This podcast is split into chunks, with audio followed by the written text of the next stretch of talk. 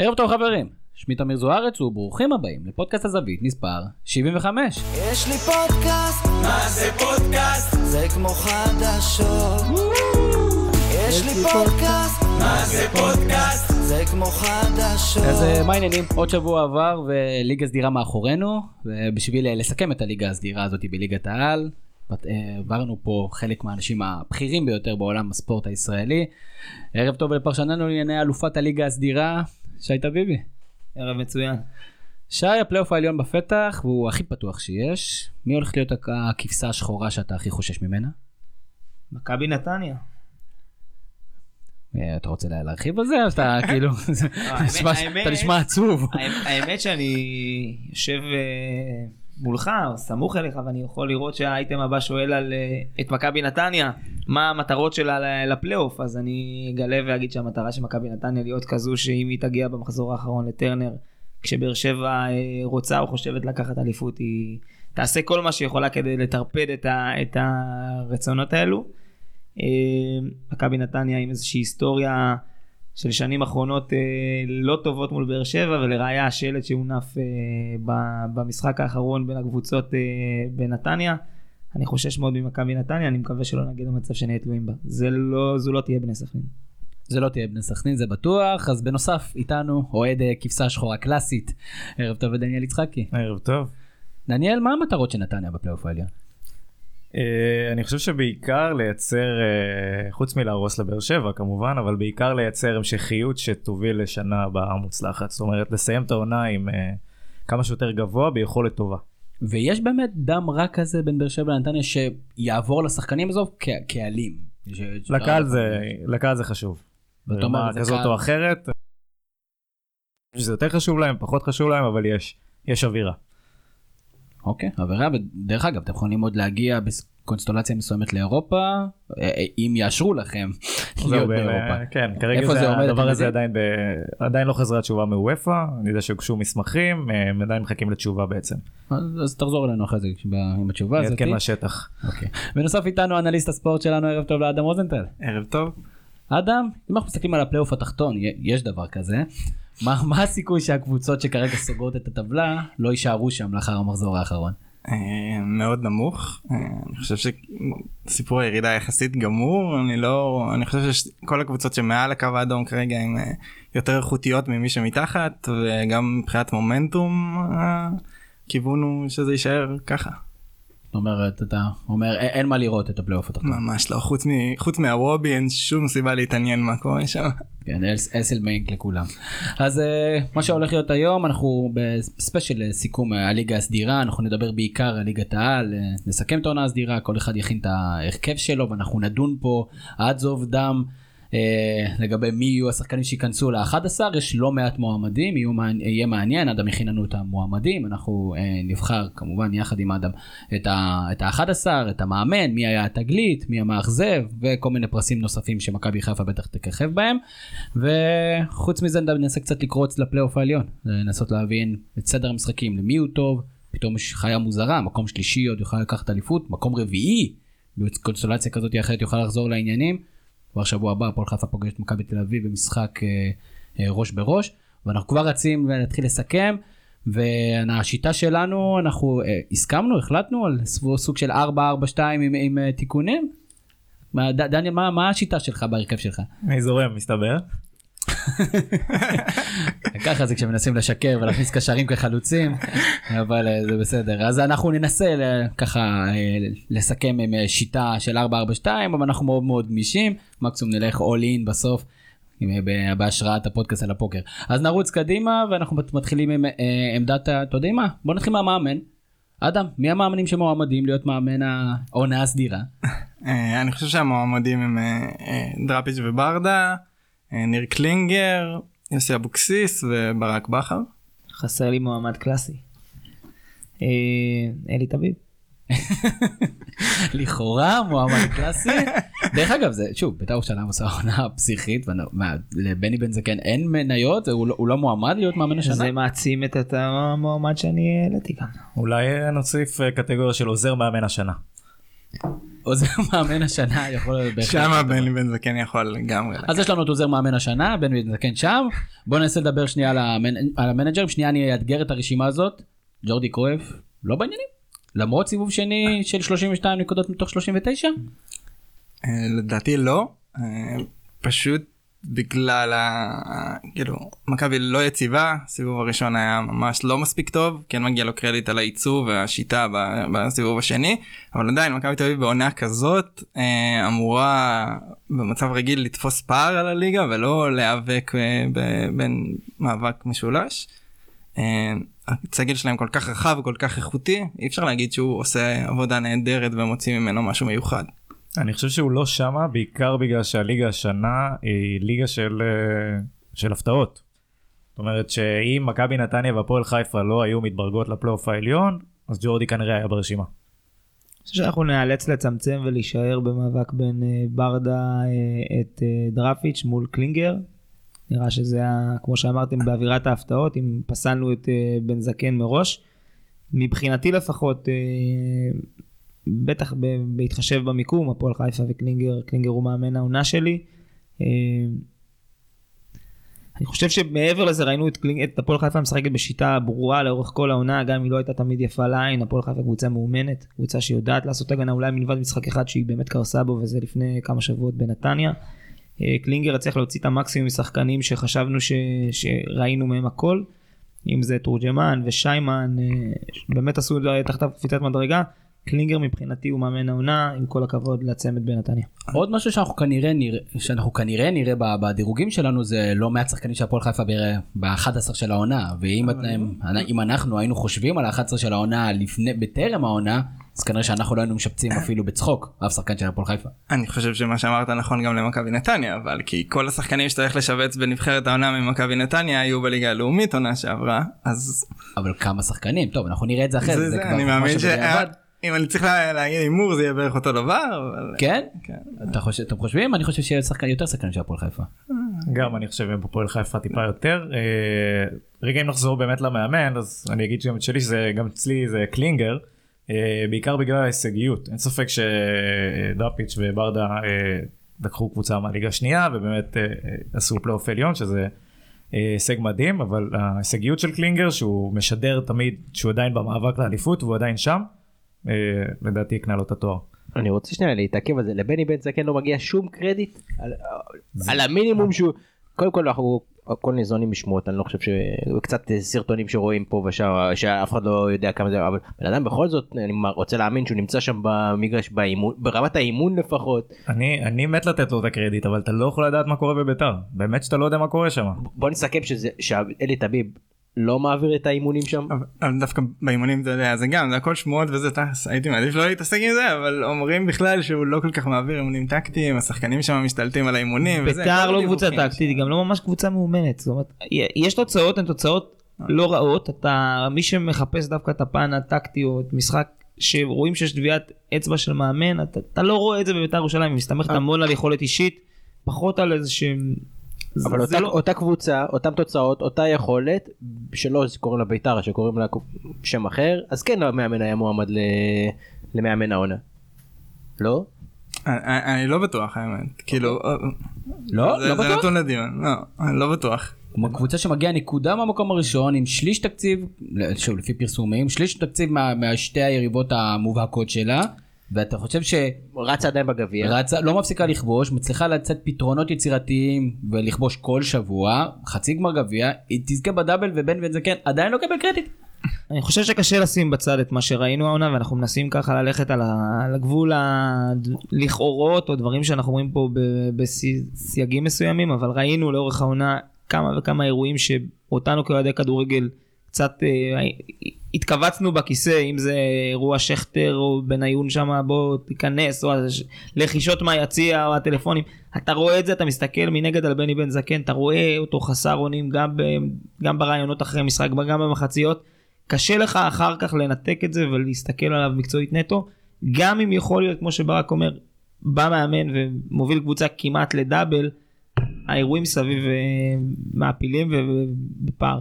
אם ניקח את המקבילה נניח לביתר ו- וננסה לעשות את ה... באמת ההגבלה הזאת זה יהיה קריית שמונה עם בעלים דומיננטי שמתערב והכל.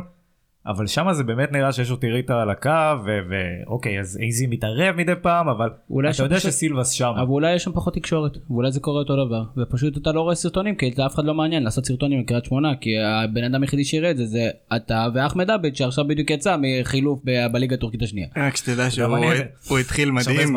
בטורקיה. עזוב אותי מהנתונים הלא חשובים האלה. אוקיי, אז אנחנו אז כולנו רגע, מסכימים לא, על- אני, אני רוצה אוקיי. להחזיר את הדיון לאיפה שהתחלנו אז שנייה, אז, אז יש, לי, יש לי משהו אחד לטובת קלינגר ואז מה, את הטיעון שלי לדראפיץ' וברדה, המשהו לטובת קלינגר זה הפועל חיפה מובילה את הטבלה בפער נקודות היום לעומת עונה שעברה, הפער הוא 24 נקודות יותר ממה שהם היו בשלב הזה עונה שעברה, אז המון קרדיט לקלינגר ועצם זה שהם עדיין שמה באזור זה מגיע לו כל הכבוד. למרות שאיבדו כן. את חנן ממן, למרות בדיוק, למרות כל. השמועות על שיימן, למרות חנן ממן, למרות, אה, כן, כל, כל זה. מצד שני, אני רוצה לתת טיעון כן לדראפיץ' וברדה, הם כן קבוצה שהגיעה מליגה לאומית, כל השחקנים שם לא עשו רכש שהוא באמת נוצץ, כלומר שחקן שהביאו והוא תוסף משמעותי, אפילו אם משווים לעדן בן בסט שהוא כאילו נחשב אכזבה במכבי תל אביב, אז עדיין שחקן שחזר ליגיונר, שחקן מאוד יקר. אלון תורג'מן וזה שחקנים שמסתובבים בליגה שיימן תכלס היה טוב בהפועל תל אביב לפני זה זה זה שהוא יצא משם ש- אה, הרבה הצלחה בזרים מכבי נתניה בסופו של דבר כל הרכש שם. אין שם משהו נוצץ זה כאילו ערן לוי ודיה סבא שהיו גם בליגה הלאומית אני מוחמד הגיע מהליגה הלאומית ויקי כחלון קובי מור אולסק אה, גלאזר זה כאילו זה לא שמות שמישהו היה חושב שאפשר לעשות את זה ובסוף הם מנחילים שיטה מאוד מאוד סדורה יש שם 442 יהלום רצים איתו כל העונה עם קבוצה שהולכת על שליטה בכדור הם לא מתבטלים בשום משחק הם מנסים להשתלט על האמצע הם עושים משחק מסירות הם משחקים פתוח הם באמת הכל מאומן שם המון תרגילים גם התרגיל של הבעיטת חמש גם התרגיל בעיטות חופשיות הרבה דברים שרואים שם נגיעה של מאמנים בוא נגיד הדבר הכי בולט לטובת אה, ברדה דראפיץ' זה שיש לנו פאנליסט אוהד מכבי נתניה. ואם לא, מצטער דניאל, לא היינו אז לא מביאים אותך בוחרים לפה. אז אה, יש לנו את התואר ראשון שאנחנו מחלקים, ניר קלינגר, בצדק, וגם הוא עדיין יכול לזכות בדאבל, זה יהיה טירוף. זה יהיה טירוף, אבל זה יכול לקרות. אני לא בטוח לגבי זה שמחקתם את בכר וזה, היו- יש אה. הרבה מועמדים טובים, היה שנה טובה, יש שם שנה טובה למאמנים, אני גם לא בטוח כמה הוחלפו השנה, לדעתי בתחושה שלי, בלי שבדקתי, הוחלפו פחות מאשר שנים קודמות, בטח נמחק רק איזה בביתר עכו. היו ארבע. כן, גם בעכו היה איזה ארבע, נגיד אם תוריד את האנומליות, אז אתה סך מוסיף הכל... את דודו דהן לשם או שלא? אה, עזוב, אל תסבך אותי. לכאורה. יאללה, בוא נתחיל אה, לעשות את ההרכב שלנו, ובשאר, מי מועמדים להיות אה, שוער השנה? אוקיי, המועמדים הם שטקוס, חיימוב, רייקוביץ', זובס ועמוס. אה, מי אתה מעלה לטופ שלוש שלך? טופ שלוש, אה, שטקו, שטקוס, חיימוב, ואני אתן לפאנל להחליט מי השלישי אפילו. דניאל? מה אתה אומר? אה, הבחירה שלי היא שטקוס, אה, שוער אדיר, אחראי להרבה נקודות של הפועל חיפה השנה, וזהו, אותי הוא- הוא ממש הרשים. השוער השני שלי ברשימה זה דני עמוס, כי אישית יצא לי פשוט לראות אותו, נתניה. מעבר לזה שאני אוהד מכבי נתניה, אז יצא לי לראות אותו באמת, ו... ואני אגיד שהמספרים אולי, אה, לא יודע מה, ספיגות או דברים כאלה אולי לא הכי מרשימים, כי אנחנו יחסית סופגים הרבה לקבוצת צמרת, אבל אה, הוא, הוא במו ידיו אחראי להרבה נקודות. דניאל, יש לנו, אה, דניאל, שי, יש לנו אה, קונצנזוס בסיפור הזה? לא. אני חושב, אה, אני בוחר בחיימוב, כי אם נהיה לי נורא קשה להמשיך ולבחור שחקנים מהפועל באר שבע, ובכל זאת אני מסתכל על מובילת הטבלה מצד אחד, ומצד שני חיימוב נאלץ להסתדר לאורך כל העונה עם חוליות הגנה מאולתרות. ראיתי אותו ב- ב live מביא לא מעט נקודות להפועל באר שבע אה, במו ידיו, אני חושב שהוא אחת הסיבות שהטבלה קצת משקרת. אני הולך עם חיימוב למרות שבלי ספק אני לא מתווכח עם שני הקודמים ש... שבחרו בשטקוס הוא שוער נהדר. אבל חיימוב הוא היחיד שאני מצליח להביא מהרכב הבאר שבעי, אם נוציא רגע את ממן, אני הולך עם חיימוב. אוקיי, אז, אז אני חייב להגיד שיש יש לחיימוב case. כאילו חיימוב סיבוב שני היה מדהים. אם מסתכלים על ממוצע ספיגות למשחק הוא בקצב של כמעט חצי שער למשחק שזה קצב הזוי. האחוז עצירות שלו מבעיטות שניבטות אליו הוא גבוה מאוד הוא 84 אחוז. שטקוס מקום שני אמנם עם 81 אחוז. אה, חיימוב גם מדייק יותר באחוז מסירות כי המשחק רגל שלו מעולה אמנם זה גם קשור לסגנון משחק של, של הפועל באר שבע שהם עם הרבה הרבה פחות אה, מסירות ארוכות רק פחות מ-40 אחוז לעומת יותר מ-50 אחוז בהפועל חיפה אבל בכל זאת הוא מוביל על שטקוס בהרבה נתונים מה שכן הוא שיחק רק 17 משחקים לעומת שטקוס ששיחק ממש כמעט כל המשחקים אה, אה, בעונה ושטקוס באמת שמר על הרמה שהיא תכלס אותו דבר כמעט לאורך יותר זמן ובגלל זה שטקוס בסוף לוקח. אה, אני גם כן הולך עם שטקוס למרות ששוב חיימוב גם הקבוצה שלו ספגה הכי מעט שערים עונה. אני חושב ש... אני אסתכל רגע שנה אחורה ואני אגיד שזובס הוא היה השוער המרשים שלי שנה שעברה. אמרתי אוקיי איזה דברים ליטא יכולה לייצר יותר טוב הם הצליחו. אה, לא ראית את הקהל שלי אתה פשוט. וגם את קבוצ- את קבוצת הכדורסל שלהם. נעבור להגנה שלנו אז יש לנו את ש- שטקוס ברוב אה, ברוב קולות למרות שחיימוב היה שם קרוב. דרך אגב גם רייקוביץ' פה שנה גרועה אבל יש הרבה אבל עזבו לא לא רוצה להיכנס לזה אנחנו נעשה את זה עכשיו בכל אחד אנחנו ניגמר פה. מגן ימני כמה מועמדים בכלל יש? אה, יש אה, שניים וחצי אה, זה ככה השניים הממש לגיטימיים זה מאור קנדיל ודור מלול. והמועמד שצריך איזה דיון פילוסופי עם תשעה משחקים מספיקים בשביל להכניס לנבחרת העונה זה אלי דסה כמובן. מה הנתונים של אלי דסה שבכל זאת אה, אמורים לתמוך בו? חוץ מהעובדה שאנחנו רואים שהוא משפיע על משחק המ- המשחק של מכבי תל בצורה משמעותית? כן אז אה, אלי דסה בתשעה משחקים עם ארבעה בישולים אה, כל המשחקים שהוא שיחק חוץ ממשחק אחד הסתיימו בניצחון למכבי תל אביב. אה, תכלס כל המערך הזה של השלושה בלמים ושני ווינגבקים הוא כמעט הוא בנוי בשבילו. זה, זה אפילו יותר מהמספרים עצמם. וידר עם דסה בלי דסה זה ממש עולם אחר כאילו זה, זה לא אותו. שחקן. הוא גם הצביע. כן. אה, אז, אני אז- שמעתי אנשים שאומרים שבמידה ווידר שנה הבאה יעבור לפרמייר ליג, אה, אני חושב שברק אמר לי שהוא צריך לקחת את דסה איתו. כן, אז הם צריכים הם צריכים לאזרח אותו באיסלנד לקראת המונדיאל כנראה זה זה יהיה הפתרון שם. אמ, אבל עדיין תשעה משחקים בלבד צריך להחליט האם זה יכול בכלל להיכנס לנבחרת העונה. שי, מי אתה- במי אתה בוחר? האינסטינקט הוא ללכת עם קנדיל, אה, בטח בהסתמך על אה, מספר הבישולים שלו, שאני מניח שהוא גבוה משמעותית משל דור מלול, אבל איזה... אם להשוות את קנדיל ומלול אז זה באמת השוואה קצת בין הגנה להתקפה כזה אז קנדיל באמת עם חמישה בישולים ושער ודור מלול עם שלושה בישולים זה פער אה, יפה אבל אה, לא כזה משמעותית והגנתית מלול יותר משמעותי. אני, אני אלך עם קנדיל למרות שאני חייב להגיד איזה משהו על דסה וזה קצת מתקשר למה שאמרתי קודם על חיימוב אני חייב להביא מישהו ממכבי תל אביב דסה מבחינתי זה מה שמייצג את מכבי תל אביב טובה בצמרת אני לא אלך עם דסה אבל דסה ראוי גם בתוך תשעת המשחקים שהוא שיחק להסתמך על הנקודות שהוא הביא שהם כנראה אה, לא מעט קנדיל אבל ממש ממש קשה לי. תספר לי שנייה דניאל על ויקי כחלון. אה, ויקי כחלון הוא בעצם תוצר של מחלקת הנוער של אה, נתניה. אה, אני לא זוכר כבר איזה עונה זו בקבוצה, הוא היה בעונה, ב... הוא היה בעונה האחרונה שירדנו. אה, זו העונה הראשונה שלו בבוגרים לדעתי. הוא בילה אצלנו אה, בהפועל פתח תקווה. בילה בהפועל פתח תקווה לאחר מכן בהשאלה באמת היה קצת צריך להתבשל. אה, הוא מגן נפלא מבחינה התקפית עדיין אה, צריך אה, לעבוד קצת על אה, נקרא לזה ריכוז אה, בפעולות הגנתיות אם ראינו את זה במשחק מול מכבי תל אביב עם החצי בישול לקיארטנסון אה, ובערך אה, נגיד שפעם במשחק יש טעות כזאת שלפעמים היא עולה במצב מסוכן ולפעמים היא לא עולה במצב מסוכן אבל אין לזה נגיד- סוף, כולם עושים טעות כל הזמן. כן אבל אם הוא משפר את הפן ההגנתי שלו אה, אני חושב שהיכולת שלו היא ממש תהיה ב top של המגינים בארץ אבל זה נקודות שהוא חייב לעבוד עליה. ומה הבחירה שלך למגן ימני? אה, קנדיל. עכשיו אני רוצה שנייה לפתח את זה לאיזה, אתה יודע, שיח קצת על בני יהודה, נכון היה פה איציק ששו שבוע שעבר. מה בני יהודה מצפה מעצמה בפלייאוף העליון הזה? אז אני אגיד שבהקשר למה ששי אמר בהתחלה על הכבשה השחורה של הפלייאוף אני דווקא חושב שזה יהיה בני יהודה מהסיבה הפשוטה שזה הקבוצה שהכי קשה לשחק נגדה בפלייאוף העליון. אה, מכבי נתניה באה לשחק כדורגל נקרא לזה ככה אה, יכולה לספוג יכולה לכבוש הכל טוב בני יהודה ממש קשה להבקיע נגדם. אה, והם ייקחו את רוב הנקודות ולדעתי אה, ההימצאות שלהם בפלייאוף העליון די תטיל משקל אה, כבד על, על זהות האלופה. אני, אני מסכים, דרך אגב, לא, לא דיברנו על זה, יוסי אבוקסיס. בהחלט אחד מהמועמדים. כן, לא, לא, לא, לא הזכרנו כן, את זה אה. מספיק, גם דיברנו עליו שבוע שעבר לא מעט. גם כן, עונה מצוינת, ואני בטוח עונה שכל שנייה קבוצה, ברציפות. נכון. אה, הוא בכלל, הוא מאמן, יש לו סיגנצ'ור על, ה- על המשחק שלו. דיברנו על זה במונחים של קלינגר, על כך שבאמת יש לו את השיטה שלו. קבוצה שבאמת יהיה מאוד קשה לכבוש נגדה, לא משנה באיזה סיטואציה, כי השיטה שלהם מאוד מאוד ברורה. שלישית של אבוקסיס בפלייאוף ברציפות. אה, אז ואז אנחנו סגרנו קנדיל? אנחנו כולנו מסכימים על קנדיל? מעולה. אז הנה, אני רושם לעצמי את הסיפור הזה.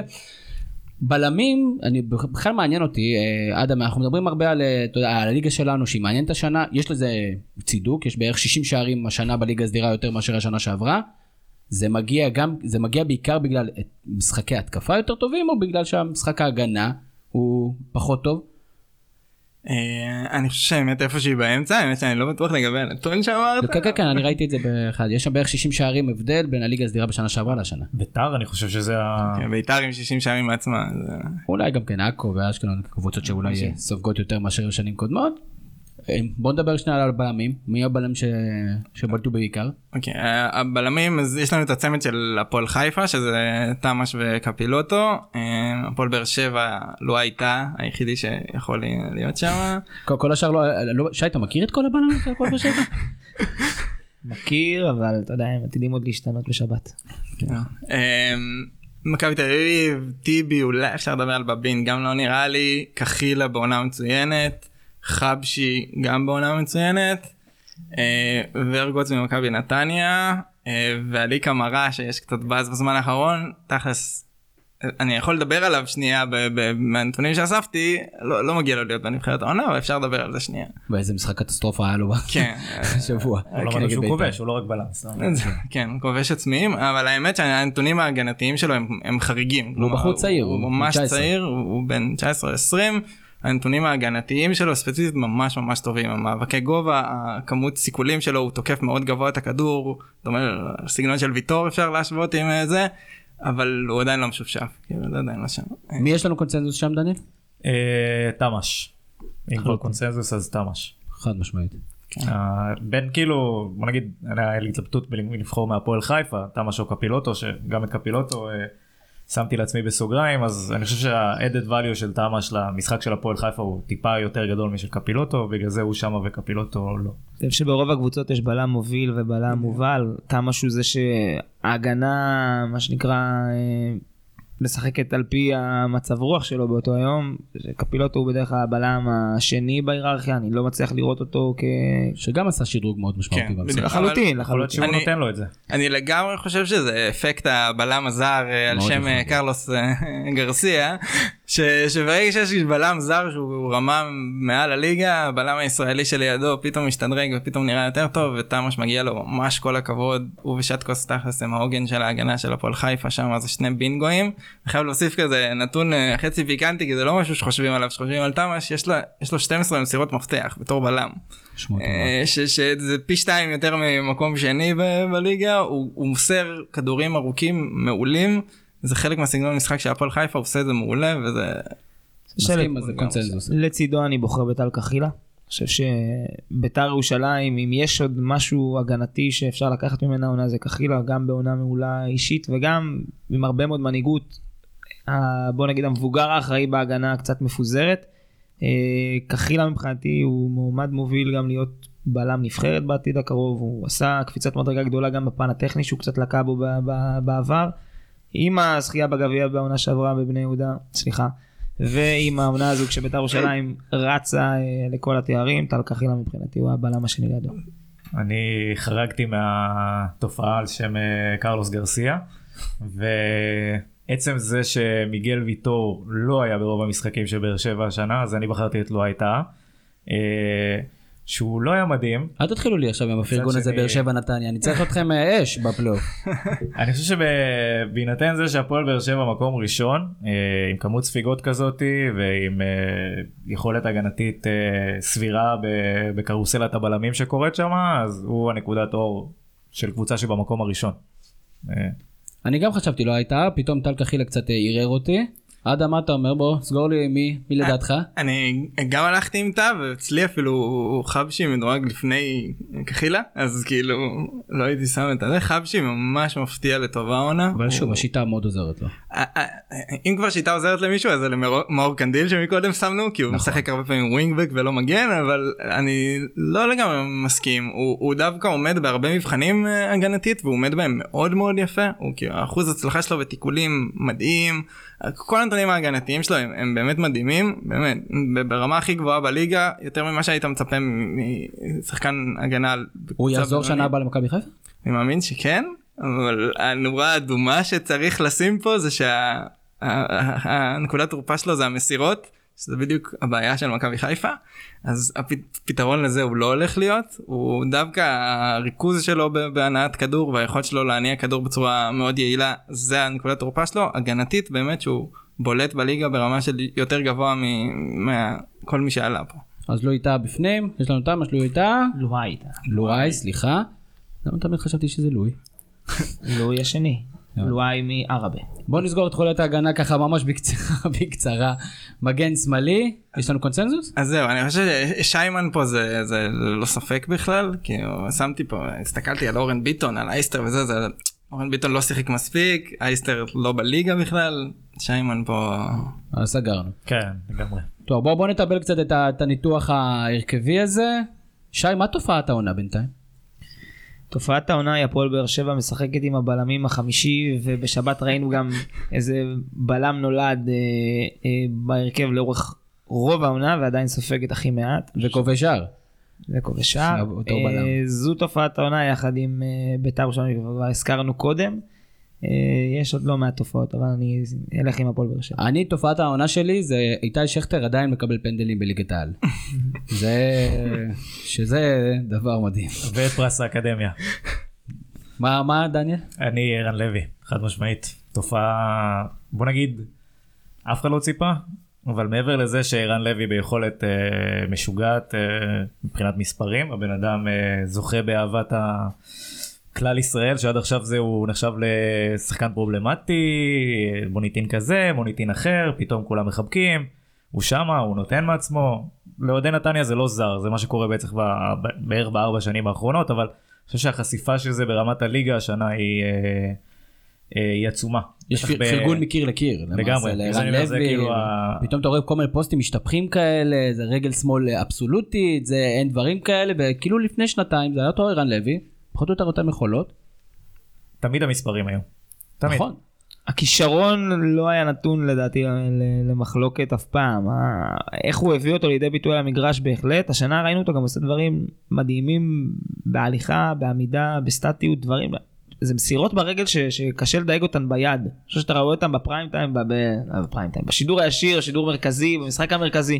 לא מעט פעמים אתה יושב, אתה רגיל לראות דברים אה, קצת, אתה יודע, חצי בנאלי, חצי רגילים, אתה רואה את ערן לוי בועט איזה בעיטה של לקוחה מענף אחר לגמרי ומביא אותו למקום שהיא צריכה להגיע כאילו הוא כיוון אותה בפיפא זה. זה מדהים בעיניי, זה מדהים וזה דברים שאתה אתה אחריהם אומר בשביל זה קניתי כרטיס, בשביל זה אני, בשביל זה אני משלם את צ'רלטון כל כך הרבה כסף. שזה גם כן מה שמתחבר למה שאדם אמר, הקבוצה הזאת היא למעשה קבוצת ליגה לאומית, אנחנו כל פעם חוזרים ואומרים את זה, זה קבוצה שנה שעברה הייתה עם אותו סגל בליגה הלאומית, נכון, דרסה את הליגה הלאומית. כן, אבל... אולי זה דווקא משחק לטובתה בעונה שכזו, כשבאמת אתה רואה שבאה איזה קבוצה שהיא מכונה קצת יותר משומנת, גם באר שבע על אותה מכונה משומנת, ומכבי על אותה מכונה משומנת רצה בצמרת, איזה משהו כזה, דבק שעלה עם אה, מומנטום טוב מהלאומית ל- לליגת העל, לא בהכרח עשה לה רע, בטח לא כשכדורגל ושחקני כדורגל טובים היו שם. שהפועל לא ינסו לשאוב משם השראה, אז ייגמר. אז, אז, אז זה מיותר, ערן לוי מן הסתם קונצנזוס אצל כולנו בהרכב? האם הוא מועמד, אחד מהמועמדים לשחקן העונה? מבחינתי לא, אבל אחד המועמדים. מועמד לא זוכה. מועמד לא זוכר. טוב, אנחנו נגיע, זה, דיון בפני עצמו, כי. הוא באמת לדעתי מאוד מאוד פתוח, בגלל שיש הרבה קבוצות פתוחות. אני רוצה לשאול אתכם עוד שאלה, מי השחקן שהכי לא מגיע לו להיות ב-11? מתוך ה-11 שבחרנו? לא. מתוך השחקן, מכלל אחד השחקנים, מה-11 של מכבי חיפה. נפתלי בלאי. נפתלי בלאי, נכון הוא פחות מגיע לו, גם אפשר להחליף אותו בלאי, אז אתה יודע. אבל מי- מי- מי ממי ציפינו יותר? אה, אני שמתי באכזבת העונה שלי, שזה נראה לי מתקשר באמת לסיפור הזה, את רמי גרשון. זאת השאלה. ציצית לסקרן כמה אותה 11? קצת. כן. אבל אה, אני שמתי את רמי גרשון, אה, בעיקר בגלל שבתור אוהד כדורגל ישראלי נחשפתי אליו בעיקר במשחקי נבחרת. הוא היה נראה דמות, הוא היה נראה בלם ממש טוב, נתחיל מזה. מעבר לזה שהוא דומיננטי וכל הדברים האלה בחדר הלבשה, או לפחות זה, זה ה vibe שהיה, אה, שהצטייר. אה, ואני ציפיתי שהוא ייקח יותר אחריות במכבי חיפה, נקרא לזה ככה. לא יודע אם זה קפטן, לא קפטן, יכולת במגרש, משהו. אז חייבים לקחת ממכבי חיפה. רמי גרשון מבחינתי הוא שחקן זר בכדורגל הישראלי במהות, הוא לא שחק אף פעם בליגת העל, זה היה ניסוי כלים לכל דבר, אני בוחר בגל אלברמן. אני חושב ש... למרות שהוא בן 35. למרות, אתה יודע, ו- גל אלברמן מבחינתי אם יצטרכו להרכיב את, ה, את נבחרת העשור הוא יהיה שם בלי ספק. ציפיתי ממנו להגיע ברמת המנהיגות למכבי חיפה להביא למכבי חיפה מכבי חיפה איזשהו אלמנט שהיה חסר לה בשנים האחרות האחרונות. משהו בניחוח שרדי הביא לבאר שבע.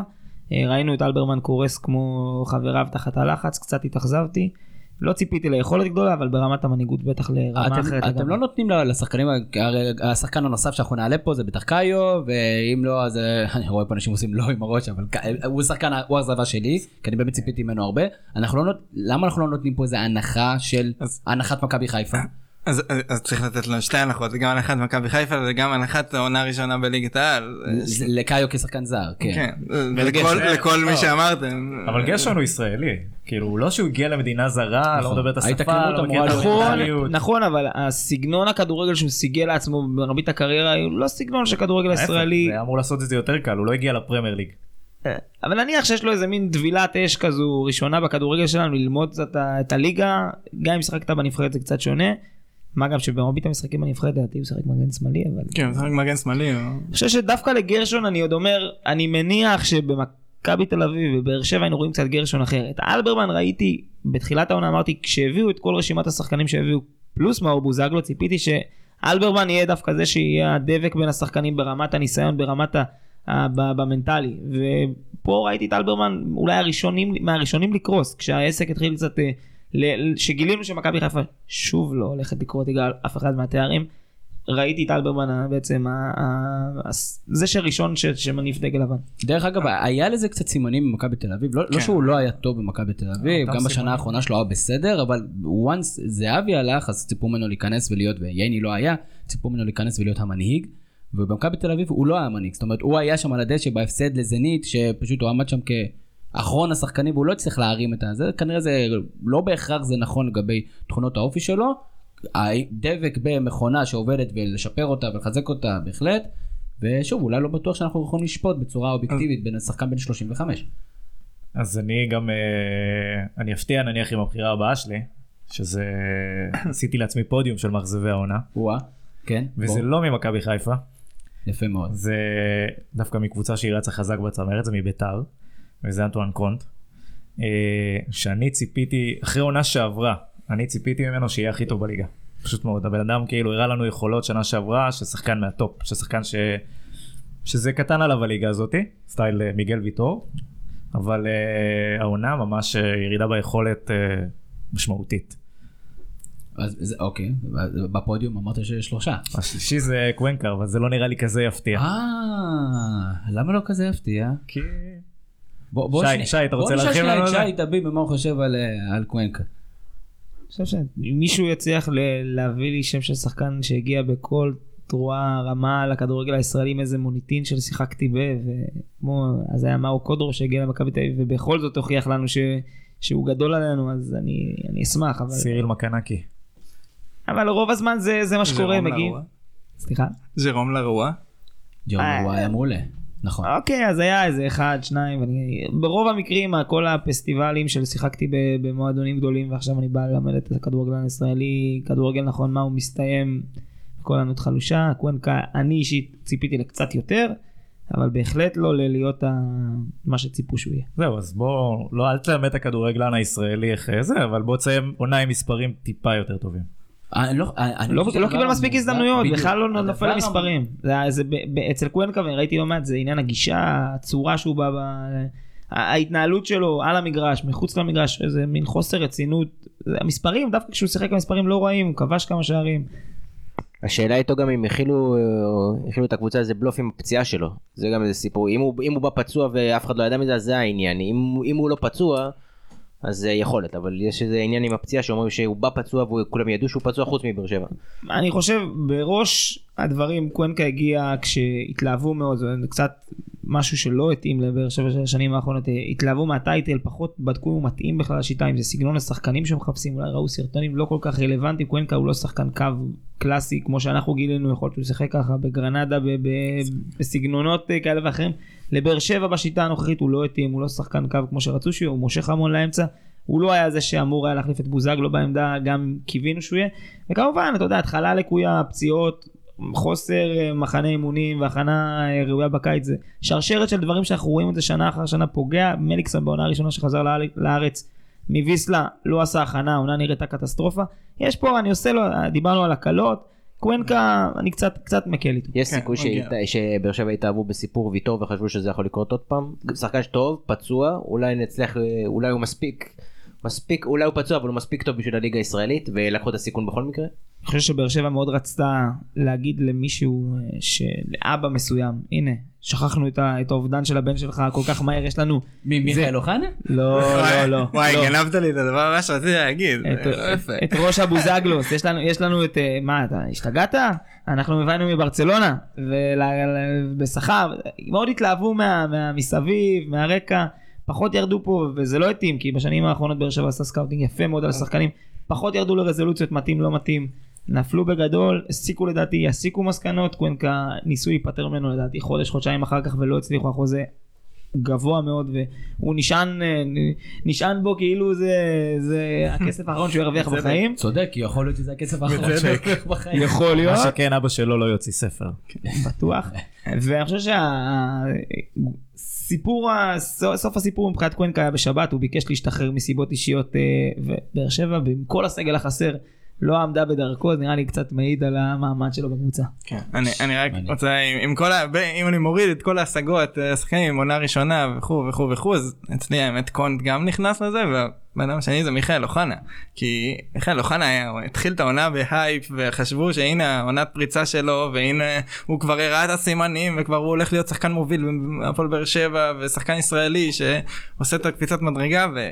כלום גם היכולת לפני שהתחיל כל הבלגן וכל הזה הוא קיבל את ההזדמנויות הוא קיבל הרכב הוא פשוט לא היה טוב הוא פשוט לא היה תכליתי לא לא היה אבל מספיק. רמה כזאת אבל של להיות אכזבת העונה? אני חושב שזה הגזמה אני קצת. לא מסכים אני, אני הולך עם אדם אני חושב שכל הדרכים מובילות לראובן עובד אתה רואה ראובן עובד אתה מרגיש ראובן עובד זה לא יסתיים אה, זה באמת הדלקתי. אוחנה אוחנה אתה רואה אה, שחקן לא עושים דברים כאלה, לא עושים דברים כאלה. היינו צריכים לדבר על זה בתחקיר. אתה רואה שחקן מפוצץ בכישרון עם אפס תכליתיות במשחק אתה לא מבין אם הוא אם הוא הבין בכלל למה התכנסנו באירוע זה לא רק אנחנו לא דריבל מדברים עכשיו על גאל מרגוליס, אנחנו לא. מדברים על מיכאל אוחנה. זה לגמרי מיכאל אוחנה גם השנה עשה שערים, אני... אני אני חושב שזה היה הגזמה מטורפת. אבל אה, זה מהצד זה לא אבל באר שבע כמה עם אפשר לדבר על האינטריגות. אכזבת העונה? בואו נרוץ קדימה. הייתם הכי ארוך. אני דרך אגב חושב שזה קוונקה, עם כל ההשגות עדיין. קוונקה או שחקן, קאיו? משלם לה, חשבתי קאיו, עכשיו נזכרתי בקוונקה. אל תתקשו איתי. אבל אני אומר מהבחינה הזאת אני חושב שחקן שמרוויח כנראה את המשכורת הכי גבוהה בליגה. ו... מה 700 במכבי לדעתי אולי מרוויח. וידר מרוויח אולי שני שחקנים אבל שאשכרה עושים משהו. ויחסית להשקעה בו בטח למועדון הפועל באר שבע שפרץ לא יודע אם מסגרת התקציב זה אתה תגיד לי אבל בטח את הסף העליון וגם כן אולי גרם לשחקנים אחרים אה, כמו אולי וואקמה או שחקנים אחרים להגיד רגע יש כאן שחקן אחר שמקבל יותר כסף. זאת אומרת זה גם לא תמיד עושה טוב אם אתה מביא שחקן בהרבה מאוד כסף והוא לא הצדיק את המשכורת שלו ועצם זה שבכלל הוא כמעט כאילו לא קיבל הזדמנויות זה עוד יותר מדגיש בגלל שבטוח שבכר היה רוצה לשחק איתו אם הוא היה טוב. אז משהו פה מאוד מאוד מוזר ולא מתאים והוא, והוא האכזבה שלי. אני רוצה שנייה מבחינת הקישור יש לנו מיליון שחקנים כישרוניים בקישור. אדם תריץ אני חושב שלפחות עם שלושה אנחנו אין לנו בכלל אני, ויכוח. אני חייב להגיד שיש פה איזה שני בנקרים לפחות אפילו יותר מזה תכלס אה, כאילו קלאודמיר סיימנו. כן. אין צורך להרחיב. אוקיי הוא, תופס את הקשר האחורי אפשר לעשות על זה דיון לפאר אותו אנחנו עוד אה, נדבר עליו אני מניח. בתופעה או באחד מהדברים הבולטים ב- ב- כן. בסיבוב הזה אז קלאודימיר התופעה זה השינוי ביכולת בבעיטה חופשית ישירה זה, תופעה. זה- זה באמת מוזר מאוד. אה, ערן לוי דיברנו אז בפנים. זהו וגם חנן ממן אני חייב להגיד ש... די נכנס אוטומטית עם אה, שמונה יש- שערים, impact אה, ישיר על הפועל באר שבע. גם המ- מה שמרשים אצל חנן ממן זה המעבר החלק. חלק חיפה, מאוד. להיות אה, מש- במשבצת מסוימת, לעבור להפועל באר שבע עם הלחץ, במאני טיים, לבוא, לשים גם שם גולים, להוכיח שהוא... שהוא שחקן כזה שהוא עשוי מהחומרים האלה יכול להיות מאוד מאוד משמעותי בפלייאוף וכן אם, אם הוא ימשיך לכבוש באותו, באותו קצב בסוף השנה עד ב- ב- ברמת הפלייאוף והפועל באר שבע תיקח אליפות יש מצב שהוא יהיה שחקן העונה. יש מצב גדול. אז, אז אני חושב שכולנו מסכימים חנן ממן בדיוק. אנחנו לא מסכימים עם דיה סבא רגע, אוקיי, אז הב- הבא שהוא גם banker זה דיה סבא, ולא חושב שמישהו יכול אה, להתווכח. אפשר אה, להתווכח. 18 שערי ליגה הוא בוא נדבר שנייה על דיה סבא דניאל דיה סבא מגיע מה- מהליגה הלאומית תמיד היה שחקן כזה של לא לא המון תכלס. אתה יודע הוא רץ מאוד מהר בתחת חזקה שחקן מסוכן. ומה עושה דיה סבא לדיה סבא? אה, שתי דברים עיקריים. אחד זה תנועה ללא... אני חשבתי שאני מפתיע אותך. לא באתי מוכן, זה פשוט אה, זה, אבל אה, בוא נגיד שאחד זה הבנת משחק יותר טובה, התבגרות עם הגיל בעצם, ותנועה ללא כדור. הדבר השני זה ערן לוי. כאילו, שילוב של שתי הדברים האלה ביחד. אפקט הבלם הזה הקשר. החלוץ ליד ערן לוי על שם קיודה. כן, זהו, אפקט ערן לוי. מעולה. אה, אני חושב ששתי הדברים האלה זה פחות הפתעה למי שראה את דיה סבא שנה שעברה. אה, בעיקר כי, כי הדברים האלה כבר התחילו לצוץ שנה שעברה. בעונה של החזרה מהפציעה שלו ושל ערן באמת. אה, היכולת שלו לבוא ולהופיע כשאנחנו צריכים אותו במשחקים אחרים שנה שעברה, אני חושב שביגרה אותו המון. אני מאוד אשמח לראות את סבא משחק במשחק מה שנקרא עומד כשקבוצות אה, נניח מכבי תל אביב הפועל באר שבע שקבוצות מסתגרות מולן וסבא יצטרך להיות השחקן התוקף כשאין את השטחים האלה לרוץ. אני מאוד אוהב אותו הוא גם עשה יופי של קדנציה קצרה בבאר שבע אני מאוד אשמח גם לראות אותו בבאר שבע בואו נשים את זה בגילוי נאות. והוא עכשיו גם נאות. הוא שחקן הוא שחקן של שלו דודו לא אז בכלל אנחנו נראה את זה שבוע לפני המשחק ונראה. סוכנויות ההימורים, את סוכנויות ההימורים מה. שנקרא, אה, אחרי שהוא חתם אצל דודו דהן בכלל, אה, אני הייתי שמח לראות אותו בביתר. וואו. מעניין, אבל שוב סבא, לא בטוח שהוא היה שמח. לראות את עצמו בבית"ר. אגב זאת שאלה, שישימו אחד כזה. בביתר ונראה אם לקהל יהיה מה להגיד עליו. יהיה- כי הם תמיד אומרים. אז סבא הפך להיות לדעתי השחקן השני אחרי ערן אה, זהבי בשנים האחרונות, שהוא פשוט שחקן התקפה באזור הרחבה כמעט אבסולוטי, אני מתרשם, חוץ מאולי משחק ראש יש לו כמעט את כל, ה, את כל הארסנל שצריך להביא כדי לתת גול. אה, אמרתי, בלי, אמרתם אתם, בלי ערן לוי זה מעניין, בלי שטחים זה מעניין, העונה זה עבד יופי וצריך לתת... נבחרת? כן. אה, אל תכניס לי עכשיו פוליטיקה בלי שטחים, עזוב, אל תיכנס לזה, אתה יודע, אנחנו פודקאסט שמנסה להיות א-פוליטי. אה, מעניין אותי איך דיה סבא יהיה, אני לא יודע מה הנתונים של דיה סבא נגד הקבוצות הגדולות, ואני לא משוכנע שיש לו כל כך הרבה שערים שם, וכמו שאתה אומר, לא יהיה לו הרבה שטחים, יכול להיות שייתנו לו, אתה יודע, הקבוצות נקודה. יתקפו אותם, אבל מצד שני, יהיה- הוא גם יפגוש שחקנים קצת יותר איכותיים, מאוד מעניין לדעת איך יהיה קצב הכיבושים שלו בפלייאוף העליון. נקודה לגבי השטחים, כן? אה, סיבוב ראשון, אתם צודקים, היה... כולם פרצופים כאלה, אמרנו לא סיבוב לדבר על ראשון, זה. אה, זה כן, סיבוב ראשון אתם צודקים, זה היה בגדר אלמנט ההפתעה. סיבוב שני כבר קבוצות הסתגרו מול נתניה. זה גם לא היה המשחק השוטף של תחילת העונה, כמו שאתם רואים, המשחק היה עומד אה, בהרבה מן ה- בהרבה מן המשחקים. אה, היציאה למתפרצות זה באמת נקודה, שחקן מהיר. היציאה למתפרצות זה באמת נקודה ששמה אותו הרבה פעמים אה, מול, אה, מול שוער, מסירות מפתח גם. אה, ואז כן זה לא כאילו משהו שהוא הוא לא ראה או שהוא לא הכיר עד עכשיו בליגה. מה קצב הכיבושים שלו בסיבוב השני? בסיבוב השני. הוא צריך להיזהר לא להפוך להיות רוקאביצה שגם אה, אוהב שטחים אה, פתוחים לא, אה, אה, אני- ועד היום רץ אני איפשהו. באמת לא חושב שזה אותו... הם, לא שחקנים דומים, כן. אה, זה, נכון כהערה, אני פשוט לא חושב, אני חושב שדיה סבא הוא באמת יודע ליצור לעצמו. כן. הוא באמת יודע ליצור לעצמו, יש לו שחקן. מעולה. לא, הוא אפילו הולך קצת ראש בקיר בקטע הזה, אבל כן. כן. דרך אגב היה. דיבור על זה שבמכבי תל אביב, הרי מכבי תל אביב פגשה את מכבי נתניה באיזה, בפגרה. ונתן ניצחה 4-1 והראו כאילו המשחק צולם באיזה באיזה אה, יציע מאחורי השער משהו והראו שם פעולות של סבא שהוא פשוט עושה צחוק מהשחקנים של מכבי תל אביב. נכון משחק אימון. משחק אימון זה משחק אימון, נכון, אבל רק מראה לך. כמה ביטחון יש לשחקן, יש לו כישרון ברגליים, יש לו דריבל מצוין, יש לו בעיטה מעולה מכמעט כל טווח, וכמו ששעה אמר, הוא פשוט מתורגת על השער בצורה משוגעת, יהיה מאוד מעניין לראות איך הוא עושה את זה בפלייאוף העליון, כשאולי באמת יהיה גם איזו תחושת שובע מסוימת, כי הגענו, זה, זה, השגנו. זה, אני חושב שהאתגר של מכבי נתניה בעיקר בפלייאוף העליון זה אתגר מנטלי אה, ברובו. ואיך שהם, אה, איך שהקבוצה תגיע לפלייאוף זה איך שזה ייראה. נזכיר בשבוע שעבר שגם עניין הבוררות שלו הסתיים, זאת אומרת שסבא מבחינת גם ה... לצאת החוצה אחרי העונה הזו, הכל פתוח, אני מכוון לבאר שבע או אירופה. אז תגיד לי. לאן אתה מכוון את דיה סבא לשנה הבאה? באר שבע אירופה. דרך אגב, אם אנחנו, בוא נסגור את הסיפור על דיה סבא, עם אירופה, או בכל זאת דודו דהן, איזה ליגה? וואו, זה זה קשה. נראה לי שאם אתה... אני מנחש שזה תהיה הבלגית. אז זאת אומרת, חושב הוא קטן עושה- פיזית, כן, והוא. הוא לא מס- הוא לא ממש חזק, ואני לא רואה אותו מצליח לעשות דריבלים באנגליה, שניתנו לו בעיטות ברגליים. אז, אה, האמת היה דיווח על ה-MLS שזה הליגה ממש הסלובנית. נכון, תמיד גם אפשר להגיע הליגה הסלובנית הליגה הסלובנית. בהנחה ו... הנה, היא קיימת. אני חושב שזה הרבה זהו, תלוי. מה הוא פורש כאילו? אה, קאבה, והוא יחזור אז לבאר שבע. אה, אני חושב שזה הרבה תלוי ב- מן הסתם במגוון של ההצעות שהוא יקבל ואז הבחירה. אני חושב שהטריוויאלי ביותר יהיה בלגיה, בעיקר בגלל שזה דודו דהן. אה, ואם אתה מאיית את השם שלו הפוך זה יוצא בלגיה. גדול.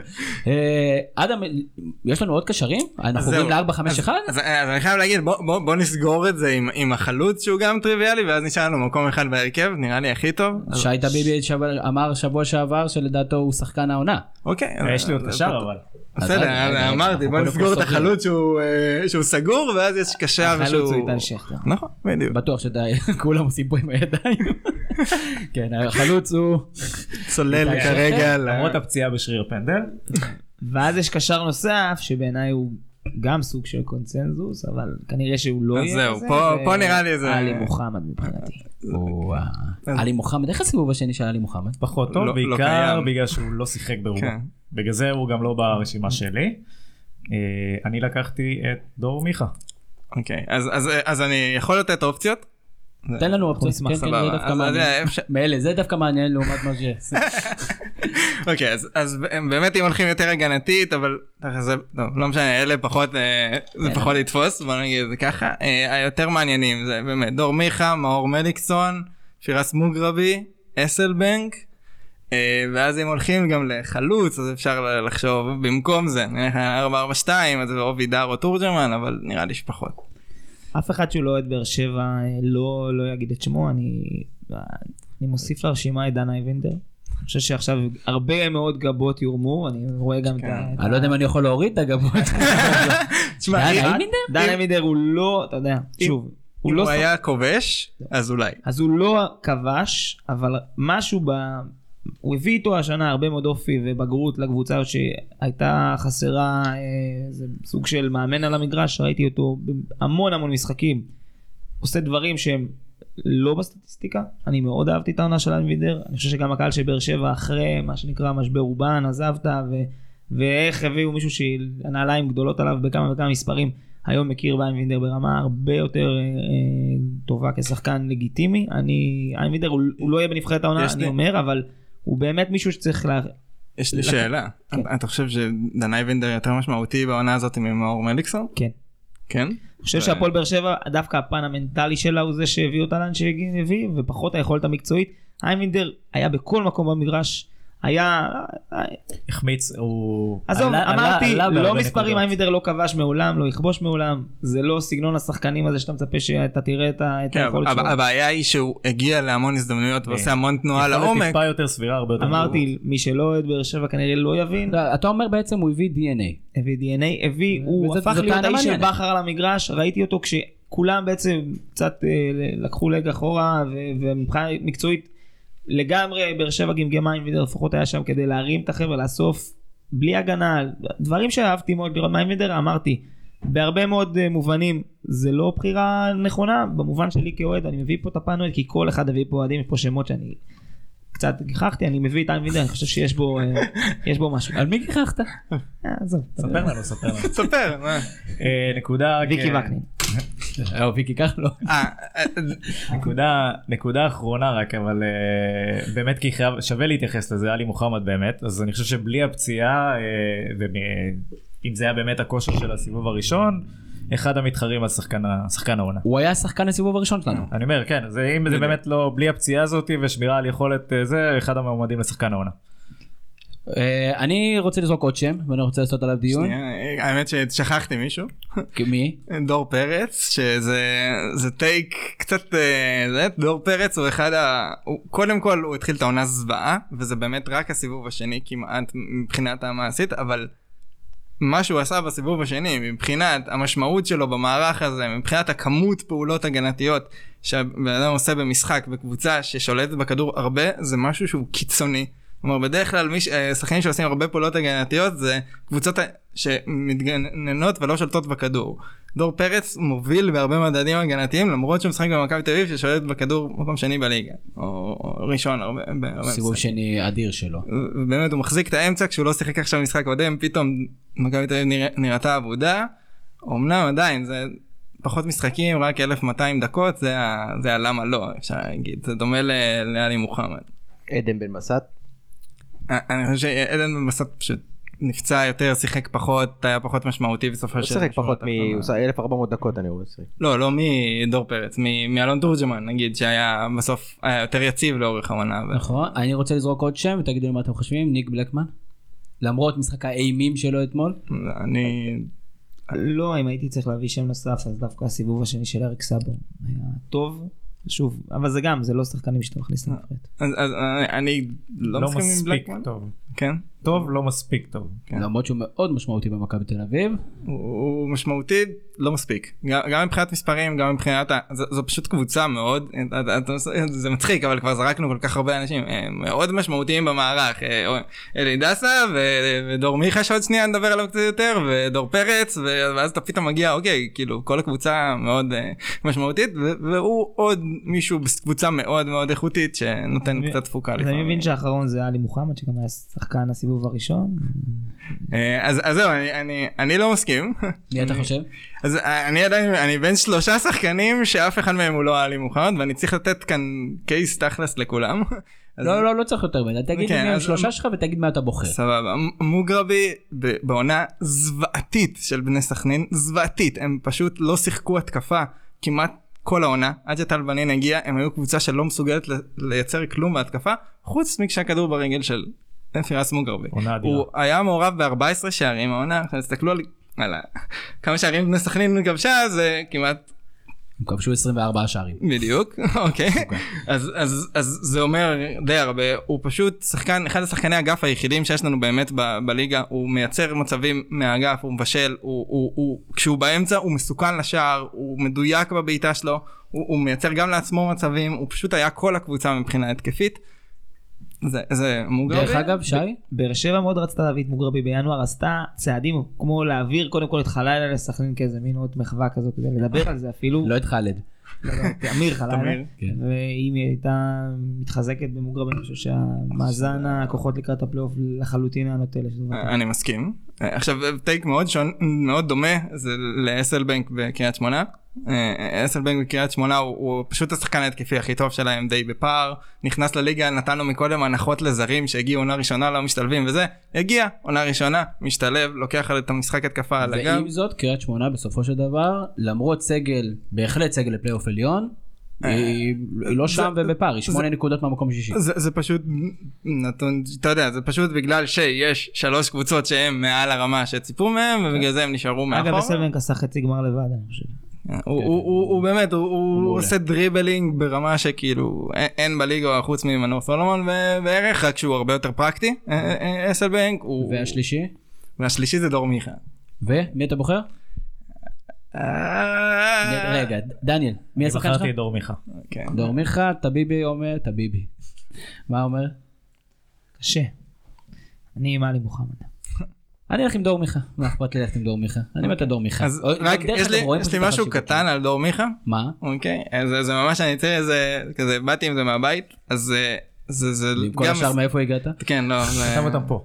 כתבתי הרגע כן, הכל אז באמת זה, זה גם הבהרה לגבי משהו כי שואלים את זה די הרבה ו- ואני עניתי על זה כבר בכמה פעמים אה, מסירות מפתח מה זה מסירות מפתח אוקיי, זו מעולה. שאלה כזאת היא נורא זה אז באמת יש לנו שני אתרים שיש בהם נתונים על אה, ליגת העל שאחד מהם זה סקורר והשני זה אתר של המינהלת.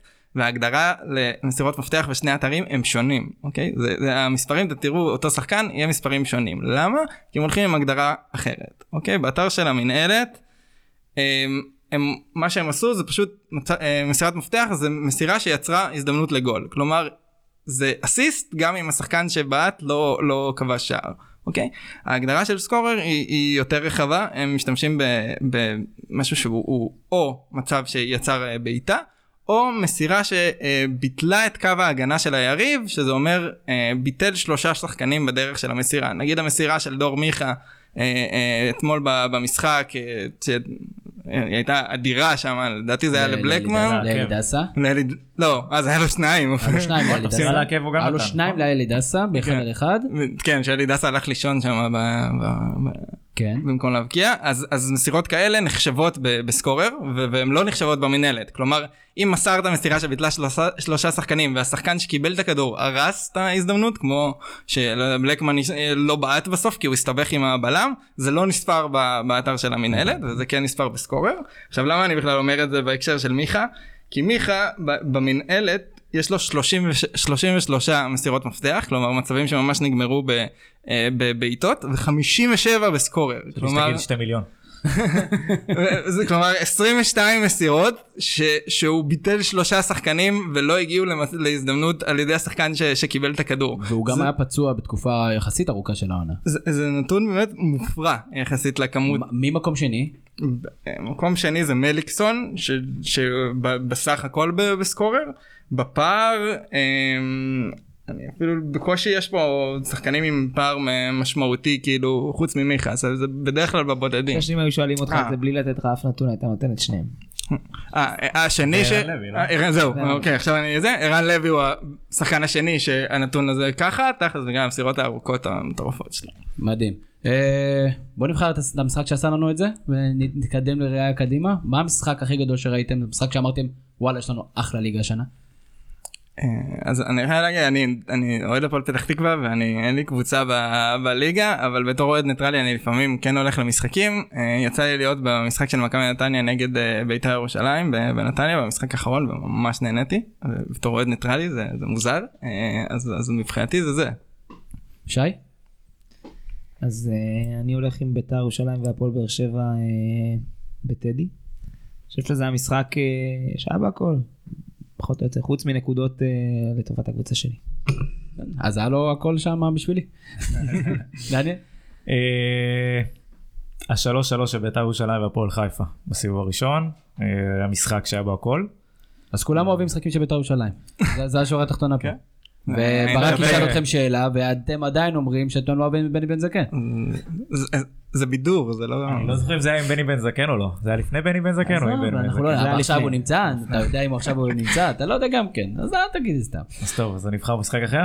נסיים את כל הסיכום העונה הסדירה באמת אה, ארוך ודיטל. מי שחקן מי שחקן העונה הסדירה? אה, לדעתי אין ספק שדיה סבא. כאילו, אין ספק. אין ספק. קודם כל אין ספק שלהגיד אין ספק כשחקן העונה הסדירה השנה זה סיפור. אוקיי אה, אה, אני כאילו אני יודע שיש קייסים לקלאודימיר לשכטר וזה אני באמת חושב אין זה זה זה דיה סבא ממש בצורה מוחלטת והנתון שמבחינתי שבר את זה ובאמת בדיוק השבוע אספתי את זה לדיה סבא יש עשרה שערים במצב של מכבי נתניה בתיקו לפני השער כלומר הוא הוציא אותם במצב של תיקו עשרה פעמים במהלך העונה. אה, רק תבין השחקן שכבש הכי שני הכי הרבה בליגה זה 11 וידר אם סופרים לו את השער אתמול אז אז רק שתבינו את הסדר גודל של הכמות שערים ואיך הוא מוציא את נתניה מהבוץ או ממצבים במשחק. נתון מדהים זה אבל שי לא מסכים זה מה שאני אוהב שאני מביא את שי זה ששי לא מסכים עכשיו הוא הרבה פעמים לא מסכים גם איתי אני אומר ערב טוב הוא עושה לי כזה עם הראש כזה לא. שי מי השחקן שלך? אמרתי שבוע שעבר איתי שכטר, חושב שבעונה כזו שביתר רצה לכל התארים, איתי שכטר שהוא הציר המרכזי בהתקפה ורוב ההתקפות עוברות דרכו בין אם הוא כובש ובין אם לא ולרוב הוא לא כובש. איתי שכטר הוא שחקן העונה שלי, הוא, הוא ביתר ירושלים בצמרת מבחינתי. אני חייב להגיד דרך אגב באותו הקשר של אותו נתון לאיתי שכטר יש אפס שערים במצב שביתר בפיגור מתחילת העונה. שזה... אני מניח שסטטיסטית כנראה מה שאני אומר לא עכשיו... זה לא עולה בקנה אחד עם, עם הסטטיסטיקה אבל שכטר אנחנו רואים משחקים ראינו לא מעט משחקים בית"ר ירושלים שכטר הוא פליימקר ב- בהתקפה, הוא עושה משהו שלא הרבה שחקנים יודעים לעשות, הוא גם, עזוב, הוא הדבק באחד, ה- יש פה איזה פרמטרים לא בהכרח מספריים, אה. שכטר שם. אני, אני אגיד, כשאם בית"ר תזכה באליפות אז אין ספק שזה נכון. כלומר, בגלל שאנחנו מסכמים משהו שהוא לא סופי עם איזושהי אה, תואר בסוף וזה, אלא איזשהו הגעה לפלייאוף מבחינת מכבי נתניה, זה משהו שהוא משמעותי בערך כמו מק- מה שבית"ר עשתה בעונה הזאת. אז אני אחלוק עליכם, לדעתי שחקן העונה הסדירה זה קלאודימיר. ואני, זה לא רק השערים, כמובן שבעיטות חופשיות והכל, והנתון של בית"ר ירושלים מבחינת בעיטות חופשיות ומצבים נייחים השנה בליגה הוא. יוצא דופן ברמה אירופאית. וזה, וזה קלאודימיר בצורה ממש אבסולוטית, זה ממש פחד אלוהים להכשיל קבוצה, להכשיל שחקן של בית"ר אפילו בקו הרוחב, כי גם מהקרן יש לו גול.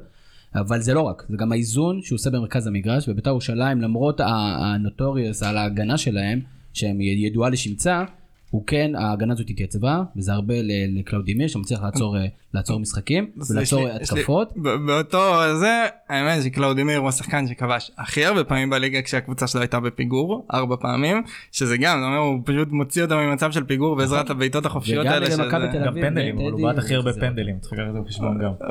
אה, דווקא לדעתי יש לו שני שערים בפנדלים. נכון, אה, החטיא פעם אחת. והפסיקו. דניאל, שחקן שלך וחייבים לרוץ קדימה? אה, דיה סבא, זה שוב, אה, אני חושב ששכטר באמת, בהינתן, אם ביתר תיקח את האליפות זה יהיה שכטר, אם לא זה דיה סבא. אה, בעיקר כי אנשים צריכים לזכור שאם השם משפחה שלך הוא סבא, אז סבירות של 100% שתהיה מלך שערים כשאתה משחק במכבי נתניה. אוקיי, לגיטימי. אני רוצה לשאול אתכם שאלה כזאתי, לקראת הפלייאוף העליון, אנחנו לא יודעים מה הולך- לקרות, הולך להיות בלאגן, אטומי. השאלה שלי היא מאיזה משחק, איזה משחק אתם חושבים יהיה, המשחק המרכזי, המשמעותי ביותר בפלייאוף העליון הזה? וואו, איזה שאלה. תראה משמעותי. למאבק האליפות? כן, אוקיי. זאת אומרת שכזה שאחריו אנחנו נדע לאן הדברים הולכים. אתה תכף שואל אה, אם יהיו שתי קבוצות שרק הם במאבק בסיבוב השני ואז המשחק ביניהם. כי הרי יהיו מיליון משחקים, הרי בכל סיב, כל, מס, כל uh, סיבוב הרי יהיה משחק מדהים, כל uh, מחזור יהיה משחק מדהים. מה המשחק שאתם אומרים, אוקיי, זה, זה מבחינתנו, אני צריך לעבור את המשחק הזה. אני מסתכל הכי קרוב שיש ואני רואה את בית"ר ירושלים מגיעה לטרנר בעוד אחרי הפגרה למעשה אני אומר שזה משחק של זה קו פרשת העונה הזו מבחינת אה, שתי הקבוצות בעיקר מבחינת בית"ר ירושלים היא תפסיד בטרנר לדעתי היא עלולה להיפרד מהמרוץ. אותי מעניין האם האם סוף סוף קבוצה תנצח בטרנר ואם כן אז זה יכריע את גורל האליפות. אני הייתי הולך על המשחק ההפוך. באר שבע בטדי. דווקא באר שבע בטדי בשנים האחרונות מרגישה מאוד בבית גם במשחק האחרון בין הקבוצות היא הייתה עשתה לא מה שהיא לא רוצה. כשביתר רצה לאליפות. לא יודע, אז יכול להיות שזה כן ישנה, אבל אני, היום- הייתי אומר שברוב המקרים שאתה רץ לסיבוב השני, אם ניצחת את המשחק בסיבוב הראשון, אם משהו שם קורה בין, ה, בין המשחק הראשון בפלייאוף למשחק השני בין הקבוצות, אני חושב שהסיבוב הראשון הוא מאוד מאוד גורלי, בטח במרוץ כזה שהוא מרובע. ביתר יכולה לאבד, לאבד הרבה רוח במפרשים במשחק הזה, באר שבע מצד שני יכולה לאבד את הביתיות. המשחק הזה הוא משחק מפתח לפלייאוף. אני לוקח אתכם קצת טיפה אחורה אבל רק אה, שלא נשכח שאני לא אשכח אה, שלושה שחקנים שרציתי לציין לגבי בסיכום העונה עד עכשיו אז זה דעתי מעניין אותי לשמוע את דעתכם קודם כל הראשון מנור סולומון מבחינתי אני מסמן אותו כאכזבה אמנם לא אכזבה מוחלטת אבל ציפיתי שזה תהיה עונה פריצה הרבה יותר משמעותית ממה שהיא בטח עכשיו שבניון לידו אה, אה, מצפה ש... ש... ציפיתי שזה יהיה קצת משהו אחר זה הדבר הראשון לא, בוא- בוא- אז בוא נדבר על אוקיי. זה שנייה. קודם קודם כל, אני חושב אולי שאנחנו שופטים במאור סולומון, הוא עדיין ילד, הוא ממש צעיר. והקבוצה שלו עשתה עונה לא טובה, הרבה, לא, לא הרבה בגללו. אני לא, אני לא חושב שהוא אחד המאכזבים, ברור שיש ציפייה ענקית ממנו, אבל קשה מאוד להיות יציב. לא אבל שלמה. אותו השוו אותו. לרמות- לרמות בניון שבניון סחב קבוצות גם שירדו שירדה ליגה ועשה מספרים הרבה יותר לא מלאו. לו 17 כשהוא שיחק בהרכב של הפועל באר שבע וכבש בדו ספרתי. בסדר, בסדר, ירד עם אה, הקבוצה ליגה. אני השאלה אם מנור סלומון באמת ברמה. של יוסי בניון, כי יוסי בניון הוא שחקן של פעם לא. בדור. נכון, אולי השוואה היא... ה- קצת ההשוואה הזאת עושה שהוא איתו... זה העניין יכול להיות שהוא לא פעם בדור לא סבבה בוא מה. נבין את זה אבל אה, מדברים עליו על ליברפול ושהוא פעם בדור אז אה, גם מיכאל אוחנה דיברו על ליברפול שנה שעברה. כל- שיעשו- לדבר על ליברפול. יעשו נכון הלוזונים אם ישאילו אותו לקבוצה בארץ גם אם המחיר יהיה כזה של... אה, הוא רוצה להגיד להפועל באר שבע. אגב היו שמועות כאלה בינואר אבל אנחנו לא נדבר על זה. יעשו את מה שעשה, אה? מה שעשה זינו אז עם בניון, השאיל עם איזשהו אחוזים ממכירה עתידית שבאר שבע קיבלה כשחיפה מכרה. הבמה בקבוצות הגדולות היא טובה יותר, השחקנים שהוא ישחק איתם יהיו טובים יותר, אני חושב שהסיכויים שלו לפרוץ הם גדולים יותר. אני רוצה להגיד משהו, רק לשים דברים בפרופורציה, באמת, הוא ממש צעיר, והוא מעורב בשמונה שערים העונה, והוא מוביל את הליגה בדריבלים, באחוזים יחסית יפים, מה שהוא עושה, כאילו, ספציפית, הוא עושה טוב, נכון, חסר לו תכלס, חסר לו קצת ה- היכולת ל- לעלות מעל, אה, מעל רק לעשות דריבל ודברים כאלה, אבל אני הוא מוכן אותו רק ברמות. של שחקן על. אם אם הוא הולך להיות עוד שחקן בליגה אז הוא מדהים. אבל אם הוא רוצה להיות בניון אז בגיל הזה לא היה לנו שחקן ברמה הזאת כבר המון שנים, גם מה שהוא עושה. אבל ראינו אותו בשנה שעברה עושה בעיצום סוג של עונה שעברה כזו, זה לא איזה משהו, לא ראינו, לא, הוא לא הביא העונה איזה משהו חדש. הוא לא מעל הליגה, אה, זה בטוח. הוא לא מעל הליגה, ואולי באמת יוסי בן אור באותו, באותו, באותו זמן היה כן סוג של מעל הליגה, או שחקן כי שהוא... מעבר מעבר. לנתונים באמת יש זה- דברים אחרים במשחק שזה עדיין אין לו השפעה על המשחק כאילו בצורה אני מפחד שזה בהשוואה לכדורסל אמנם אבל אה, היה דייסון שהיה איזה עילוי כזה ואז עוד שנה ועוד שנה ועוד שנה ושום דבר לא קורה זה בעצם זה זה אז הוא- הלוזונים יודעים להחזיק אותך שנה כן, ועוד כן, שנה. אתה יכול. להישאר שם לנצח, פרטים אצל עומר גולן. עוד שחקן שלא צוין פה וצריך לציין אותו אולי לא בנבחרת המחזור הזה אבל שחקן אה, בן בן הז'ובל שחקן שראוי לי הוא מעל ה- מעל הרמה של הקבוצה מעל שלו וראוי שהוא. יישאר בקבוצה בליגה. ו- אני רשמתי אותו בתגלית בין ה... כן. מי התגלית שלכם? אה, ורן. ניקולסק. אה, אה, או עלי מוחמד או שני מי שאמרו. גם אביב אברהם אגב, מבחינתי נכון זה נכון סנסציה. פשוט אה, ורן כאילו שוב אני אוהד מכבי נתניה מבחינתי אני אני הייתי כולם בוחר, זוכים לכל התארים אבל ורן פשוט כי הוא משפיע על ה... יכול יש מצב טוב שהוא משפיע על מאבק האליפות. נכון, אבל בתור sub, בתור super sub, ולא, פחות הם מצפים ממנו את זה כל משחק, נכון. ויש לידו גם קבוצה טובה שרצה, ורן. ורן לא, בפריצה, הוא- משהו הוא- ש... רק זה, ורן באמת תפס את המקום, תחשבו על זה, אז עידן ורד היה השחקן הכי טוב בבית"ר בסיבוב הראשון, נפצע, ובעצם נוצר שם בור בהרכב מבחינה התקפית, ובעצם מה שקרה זה ששכטר לא משחק לגמרי חלוץ, ביחד עם ורן, שכטר הרבה פעמים זז ימינה, ורן זז ימינה, הם משחקים כאילו שני חלוצים שלא באמת משחקים באמצע, הוא כאילו תפס את המקום של עידן ורד, והוא פשוט ספק שערים, הוא היה לו איזה שבעה שערים, משחקים עם שער ברציפות, הוא, הוא, הוא פשוט תפס את המקום הזה ולא הייתה ירידה. ב- כן, אבל ורן הוא פחות תגלית, אני חושב שזה, שמנו איזה קטגוריה שלא התייחסנו לפריצה, ורן שיחק פה, הוא שיחק גם באשדוד לפני כן, שיחק בליגה השנייה, הוא עשה עונה איזה משהו שהוא, מי הכיר אותו אבל?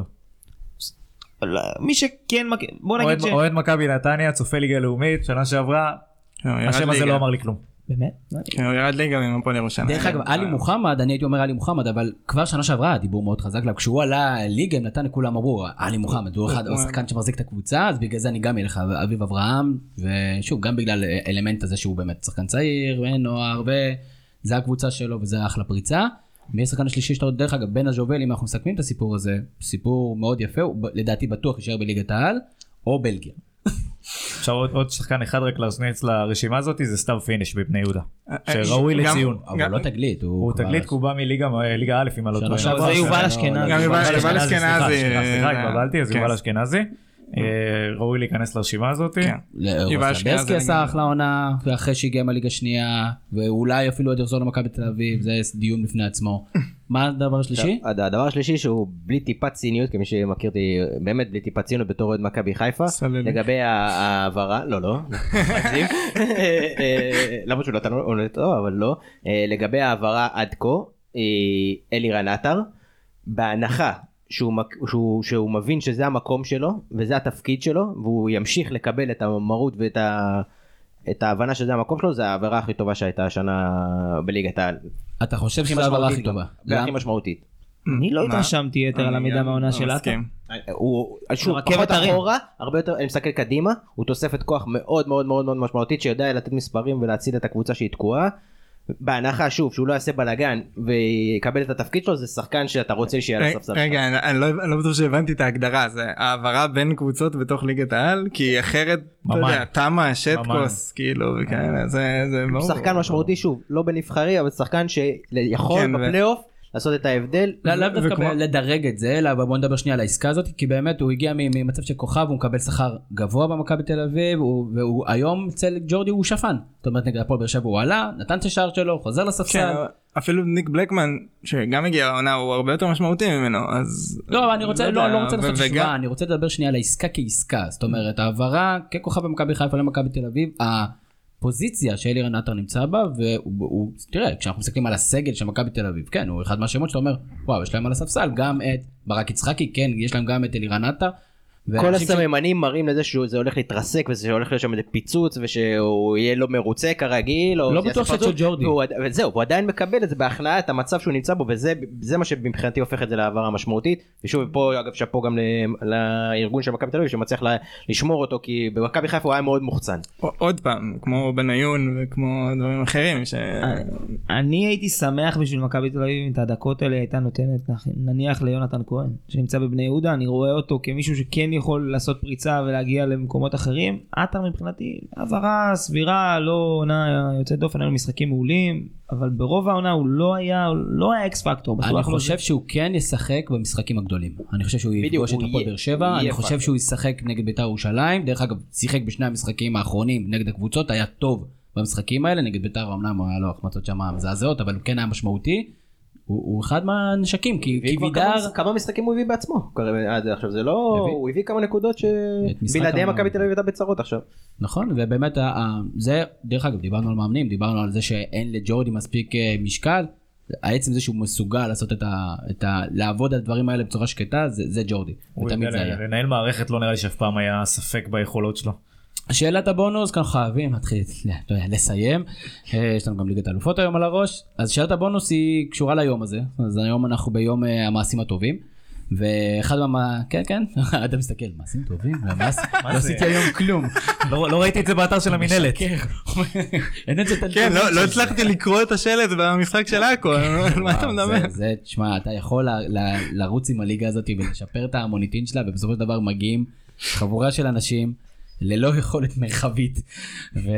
ופשוט פוגעים בשם הזה. אתה יודע, התמונה הזאת היא רצה הרבה יותר מכל גול של אה, רן לוי או של דיה סבא. זה מצחיק אבל איך שראיתי את השלטים שבמנהרה ידעתי שזה הולך לקרות זה היה כל כך שקוף שזה הולך אתה לקרות. אומר זה כמו בגן אצל כמו בגן אצל הילד שלך, אתה אומר. כמו לראות תאונה מול העיניים שלפני שהיא מתרחשת אתה יודע שזה הולך לקרות ואתה לא יכול להפסיק להסתכל על זה. זה לא כל. כך ברור שזה יקרה. זה לא נורמלי, אבל אני מאתגר אתכם עם שאלה- בונוס באמת קשה. אה, מכבי חיפה כבר אה, הרימה את הכפפה והחליטה לתת, אה, אני לא יודע אם זה מעשים טובים או מעשים רעים, אבל החליטה לתת כרטיסים חינם ל- לילדים ול- ולנשים במשחק נגד הפועל עכו, שזה שזה יכול להיות הניצחון השלישי הרצוף של עכו במכבי חיפה. תקשיבו, אני אני מנסה לחשוב איזה טראומה זה לילד שבא לראות מכבי חיפה, הפועל עכו, לא משנה, תשכחו את הסיפור הזה. בכל אופן, איזה מעשה, איזה מעשה טוב אתם חושבים אה, יכולים לעשות את הקבוצות שלכם לטובת, לטובת האוהדים שלהם? אה, דני. כמובן דניאל. אה, אה. אני יכול לקחת את זה אם אתה רוצה בקלות יאללה, אצלי יאללה. גלנט אותי. גלנט פשוט שחרר את הקבוצה זה הכי קל בעולם פשוט תעביר את הקבוצה לכחולה די שחרר. טוב, זה, איך אומרים? גם אנשים שהבינו מה אדם אמר עכשיו, אנחנו אוהבים גם אתכם. אנחנו אוהבים גם אתכם, אבל אה, אדם אוהד הפועל פתח תקווה, הוא כנראה רוצה בעלים אחרים. דניאל? אני רק יכול להגיד שאנחנו כנראה אצלנו אימצנו את יום המעשים הטובים שנה שעברה. אה, ויש לנו את הבעלים שעשה לנו הכי טוב אה, מזה הרבה הרבה הרבה הרבה זמן אייל סגל כמובן. כמובן. יפה מאוד. אה, שי? להפסיק לייצר איזושהי תחושה שאפשר אה, לגרום למיגל ויטור לשחק פה כדורגל בלי ניתוח בברך ולשלוח אותו fucking להתנתח כבר או להפריש אותו מכדורגל. שאני אשלח אותו לשחק בליגה הסלובנית. אה, שמועות אומרות שבוזגלו יודע להמליץ על רופאים. אני אשמח ליום המעשים הטובים שלי כמובן מופנה להגנת מכבי חיפה שאולי יעשו מעשה טוב השנה וישחקו כדורגל. אתה- מהלך טוב. רגע, אתה אומר להגנת מכבי חיפה או להגנה? ההגנה, של שחקני מכבי ההגנה חיפה. מכבי חיפה. אשמח אם הם יעשו מעשה טוב במהלך המשחק פעם אחת השנה בבקשה אני מתחנן ממש בבקשה.